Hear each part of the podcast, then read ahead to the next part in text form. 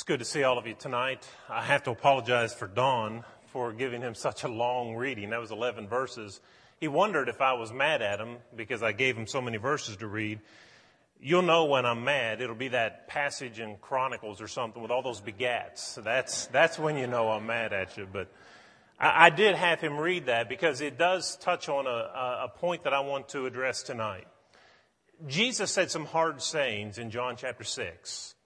He talked about, if you were to be my disciple, you must eat my flesh and drink my blood. And people didn't understand what he was saying, and many ceased to follow him after that. And um, Jesus asked his immediate disciples, are you going to leave too? And Peter then spoke up and said, where would we go? To whom would we go? You have the words of eternal life. We have come to believe and to know that you are the Christ. And so they stood with him. But here's the point. There were people who were once disciples of Jesus, and they left. They walked away. And so I want to entertain that question tonight and ask the question, why do people leave Scripture? Why do people turn their backs from God's inspired word? I think there are several answers to that, several more than what we're going to deal with tonight, but I would like for us to consider a few things.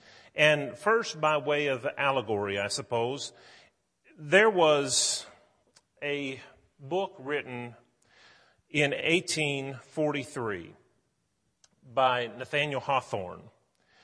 What uh, Nathaniel Hawthorne did was he, he wrote an article entitled The New Adam and Eve. And in this story, what Hawthorne does is he he portrays, well, there was a man by the name of William Miller who lived at the time. He was predicting the end of the world and some other things. And, and what Miller did was said, um, well, what Hawthorne did is said, what if what if Miller's right? What if the world were to just come to an end, all life ceased, and God decided to start all over, not from something totally brand new, but to start life again with just um, two people, a new Adam and a new Eve? And so Hawthorne wrote a little essay about what it might have happened or what might have happened if this new Adam and Eve were just dropped down into a city full of everything that the people were just gone. And so he begins to write, and, and Adam and Eve, as they come to uh, this awareness of their surroundings, they begin to wonder where in the world they are and how strange certain things look. They desired to live in the clouds, but they didn't know a way to get there. They, there was something pulling them down. And so they began to walk around town, and they went to several places. They went to a, a, a, a dry goods store, and they looked at the clothing there and couldn't figure out why anybody would want to put this on because it seemed like that would be something that was worn. And they looked with curiosity all the little things in that store. Then they went to a church. And there was something about the nature of that church building that they said drew their attention upward, but the roof seemed to get in the way to them. There ought not to have been that barrier between them and the heavens. And then they went to a justice center, the, the courthouse and, and the jail, and uh, they were just fascinated by what that might have been used for. And then finally they go to a library. And in the library they find all these heavy, dusty books, and they don't know quite what to do with them. Eve wants to get out of the place. She said it smells a little musty and stuffy in here. Adam had this sense that the answers to their inquiries were probably in these books. And if I could just read one section from uh, his short essay, here's what Hawthorne wrote, and here's what we pick up with Adam and Eve. What can this be? He murmurs at last. Eve, methinks nothing is so desirable as to find out the mystery of this big and heavy object with its thousands of di- thin divisions. See, it stares me in the face as if it were to about to speak. Then Eve says, my dear Adam, you look pensive and dismal.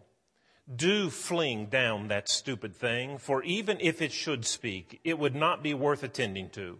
Let us talk with one another, and with the sky and the green earth and the trees and the flowers. They will teach us better knowledge than we can find here. Well, Eve, perhaps you're right, replies Adam, with a sort of sigh. Still, I cannot help but thinking that the interpretation of the riddles amidst which we have been wandering all day long might here be discovered. It may be better not to seek the interpretation, persists Eve.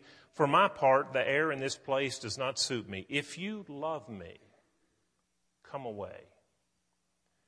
Well, I think that begs to be allegorized.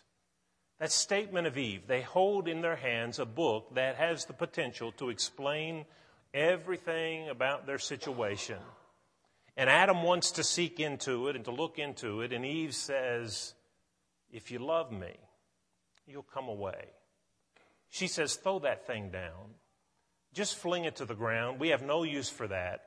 Let's leave. Let's walk away. If you love me, you'll do it. What is it that causes men to walk away from God? To listen to a voice other than the voice that comes from God that asks them or entices them, if you love me, walk away from those scriptures. It's, there's nothing there for you. Well, I want to give you three things this evening that I think call us away from Scripture. The first one is the world. The world can call us away. In Second Timothy chapter four and verse ten, one of the saddest passages in the Bible where Paul is coming to the end of his life and he's telling about various people in his life and, oh, by the way, Demas. Demas has forsaken me, having loved this present world. He was discouraged by the, the departure of Demas. Demas walked away because he loved the world more than he loved the God who gave the scriptures that we're talking about. In Hebrews chapter eleven and verse twenty-five, there's an interesting statement where Moses was living as a, a son of Pharaoh, son of Pharaoh's daughter, living in the palace, having all the advantages that would have come with that. But there came a time in Moses' life where he decided to endure the afflictions with his people rather than to enjoy the pleasures of sin for a season. You see, sometimes we as Christians aren't exactly honest. We tell people, Christianity, boy, you want to get rid of your problems? Become a Christian. There's no good in the life. There's no fun in, in that life. You need to become a Christian because that's where the enjoyment in life is. And folks, there is enjoyment in life. But don't say there's no enjoyment in sin because that's just not true. That's why we do it, is because we find enjoyment and pleasure in it.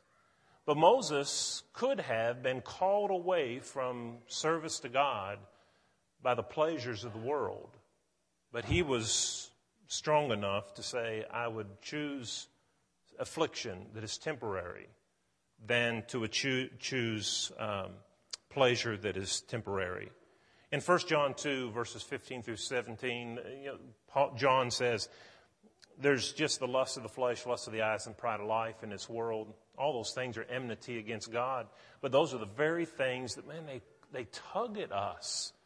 The very first sin in the in the Garden of Eden, when Eve sees this tree and she's enticed by Satan, and she sees the tree that it's good for food, lust of the flesh, and that it's pleasant to behold, lust of the eyes, and it's desirable to make one wise, the pride of life. She gave into that. Those things have a pull on our life, and there are many other things. Um, And, and those take many forms in life, but they call people away. Numbers chapter sixteen and verse thirteen tells of an interesting occasion when the children of Israel were, well, they were out of Egyptian bondage. Things weren't the best because they had been faithless and they had to wander in the wilderness. But while they had been delivered from the Egyptians, who were harsh taskmasters, you know what they said to Moses? In one of their complaints to Moses, they said, Moses, why have you brought us out of the land that flows with milk and honey to bring us to here? the land that flows with milk and honey. These are the people that were slaves in this land. They, they were working under harsh taskmasters who wouldn't even give them all the supplies to do their job efficiently. And they have this view of the way it used to be as a, a land that flowed with milk and honey. Distorted pictures. And people still get distorted pictures. People will begin to walk with God, and after a few years, they remember how good life used to be. How fun, how much fun and enjoyment I used to have. And they'll give up on God and Scripture to go back to that former way of life. Matthew chapter sixteen and verse twenty-six, though, reminds us, "What shall it profit a man if he should gain the whole world and and lose your own soul? What shall a man give in exchange for his soul?" That question is asked by Jesus. The world calls us. It beckons us like that new Eve did. "Adam, if you love me, come away." And the world calls to us and says the same thing. "I've got things for you that you would enjoy. Just come with me and enjoy life." But it's a bad choice. But that is why some people turn from Scripture. Another reason why people turn, turn from Scripture is that our companions call us away. I'm not talking about just in terms of marriage, but I'm talking about our company in general. First Corinthians fifteen and verse thirty-three says that evil company, evil companions, corrupt good morals. And I want you to take note of what it says. Evil company corrupts good morals. It doesn't corrupt the morals of those who are already leaning that direction. Your bad company can corrupt good morals. I've had parents come to me before and say, I, I can't believe that my son or my daughter would be involved in that. They just wouldn't do that. They don't understand the power of influence. It is within the realm of possibility for good people to make terrible choices because of the company that they keep. Proof of that is seen in Galatians chapter two. You know, there was a man by the name of Barnabas. Every time you read about him, with the exception of this place, every time you read about him, God is bragging on him. He's a good man. He's a son of encouragement. He's full of the Spirit. He's sent to Antioch to be an encourager of the brethren there. Everything, every time you read about him, he's doing something good, except for in Galatians two, where we see that he gets carried away with the sin of discrimination. But you know how he got carried away with that? Because of his company. But you know who his company was? The Apostle Peter. And you know how Peter got carried away? Because of his company. And you know who, who his company was? Judaizing brethren, some men that didn't have a right heart. There's an example of a good man who is led away by another good man, who's led away by bad company. Folks, your companions will help to shape the course of your life. You better be careful, very careful about the company that you choose to keep, because you'll more than likely become like them. When I was in college, I had uh, Brother Earl Edwards. He had just come to Freed Hardeman at the time, and I had a class, Preacher in His Word class, with with him. And he had done an interesting study uh, where he recorded twenty years of statistics dealing with the young people in uh, Arkansas, where he had previously preached. And uh, he had compiled and kept track of how many remained faithful and how many left the church after and how many married and all these kind of stats. And when I was a student and he went through all that, I thought, well, that's a good idea. I'm going to do that when I get out and preach. Well, I did that, and I have kept twenty-one years of statistics from Glasgow. And uh, Brother Earl and I were in Colorado not too long ago, and we were talking about some of those things. And, and he said, I still have stats, and I have them from two different places, one place in Oklahoma, another place in Arkansas. And I said, well, I've got twenty-one years' worth in um, Glasgow. And so we shared each other's material. This is this is compelling. Of the people that married, of the young people that graduated from these three congregations located in Oklahoma, in Arkansas, and in Kentucky, there's a geographical difference there, pretty significant. But here's here's what was discovered. And this is, each one of these congregations span a period of twenty years. Mine was twenty-one. But in the congregation Oklahoma, there were seventy-nine young people who married non-Christians. seventy-nine young people married non-Christians. fifty-seven of them have since left the church, left Christ, which that totals out to seventy-two percent of those who married those who did not have a relationship with God. They ended up losing their relationship with God. That's disturbing, but maybe that's just an anomaly. The study that was done in Wynne, Arkansas, over a period of twenty years, had seventy-two young people who left that congregation, married non-Christians, and sixty-one of them left their faith. That's eighty-five percent in that particular congregation. And then in Kentucky, over a period of twenty-one years, there were seventy who married non-Christians, and fifty-six of them left the faith, for eighty percent. What does that say?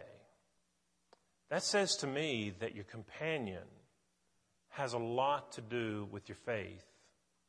Now, there may be folks here who have married non-Christians and you converted them. And, you know, to that I say, God bless you. I, I'm so happy for you. Seriously, genuinely.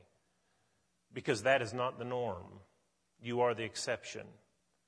I want us to understand, and I want young people to understand the importance of selecting someone to marry and to spend the rest of your life with in pursuit of an all-consuming goal. To marry someone who loves God supremely. Because if you don't do that, the odds are against you staying, remaining faithful. It's a hard road to travel. I know a lady who married, she loves her husband dearly, but she said it has been one of the most difficult journeys through life that you can ever imagine. Because in her situation, it is a fight the whole way through. I'm just saying there are things that call us away. Our companions, our friends, our mates, they can do that. They can say, listen, if you love me, come away. Another thing that can call us away, and this will be the last one that I'm going to mention tonight, is our traditions can call us away. The Bible speaks in Matthew chapter fifteen, verses three through six. Jesus is talking about the Pharisees on this occasion. He said, you know, these people, they draw near to me with their mouth. They honor me with their lips, but their heart is far from me. In vain do they worship, teaching as doctrines the commandments of men. Isn't it amazing how that we have been so presumptuous to develop doctrinal sets of beliefs and elevate those to the position of the Word of God? Jesus said not only to elevate it to the level of the Word of God, but to trump the Word of God. The Bible tells us of an occasion in Mark chapter six and Matthew chapter twenty-three where um, the disciples were not honoring their father and mother because of their own elevated position, their traditions. There are a lot of folks who have a lot of traditions, a lot of ideas about Scripture, a lot of preferences, a lot of opinions that aren't the doctrine of Christ, but they're sure, they, they sure do set with their own liking. And they can become so wedded to those opinions that they will divide the body of Christ over those things. I once heard a lady say, and, and she was bragging, I would have been ashamed, but she was bragging about how strict her father was And she said, you know how Jesus even gave an excuse or or a reason to remarry after divorce in Matthew nineteen, if if fornication was involved, that, that he gave the right to remarry? My dad wouldn't even allow that. And he, and she was bragging on that as a badge of of faithfulness. There's nothing faithful about that. There's nothing to brag about. I don't want to make laws, and I don't want to spy out the liberty of my brethren. I don't want to misrepresent God. I, I want to to teach what he once taught, and I don't want to add addendums to the gospel of Christ. Paul once said, if we allow that to go on, the gospel can become so perverted, you don't even recognize it. We need to stand for the truth. I like my opinions. I wouldn't have them if I didn't like them. Uh, they're my opinions, and I really like my opinions. But I have to understand the difference between my opinion and the Word of God. And I can't be called away from Scripture because I like something better than God's divine arrangement. Those are things that pull people, that call people away from God. Well, in conclusion tonight, let me just say this. I hope that we will be aware that there are many calls in life, if heeded, will, well, they'll lead us away from Scripture. But it becomes incumbent upon us to remain faithful to God, because someday that word will be your judge. In John twelve and verse forty-eight, Jesus said, you can reject me and my words, but let me tell you something. The words that I have spoken, the same shall judge you in the last day. You can say, I don't believe it. I'm not going to do it. I like something better. I love this, and so I'm going to go away. You can heed those calls, but at the end of the day, the Word of God is going to be our judge.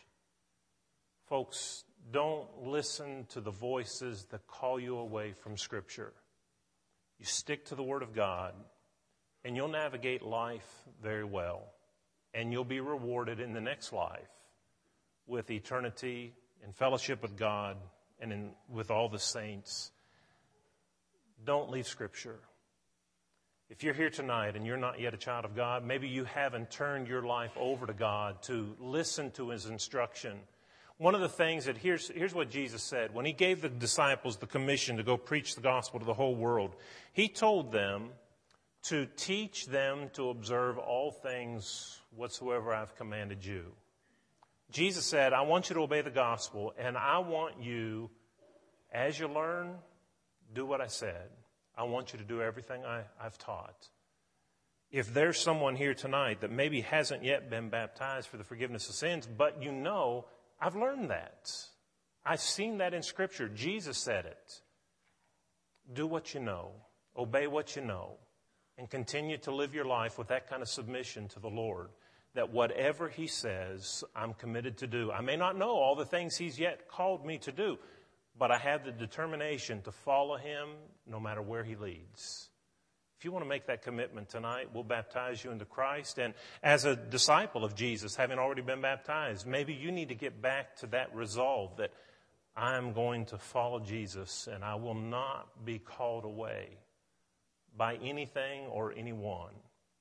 If you need to repent, seek the forgiveness of the church, the prayers of the church, the forgiveness of God, we'll pray with you if you'll come as we stand together and sing.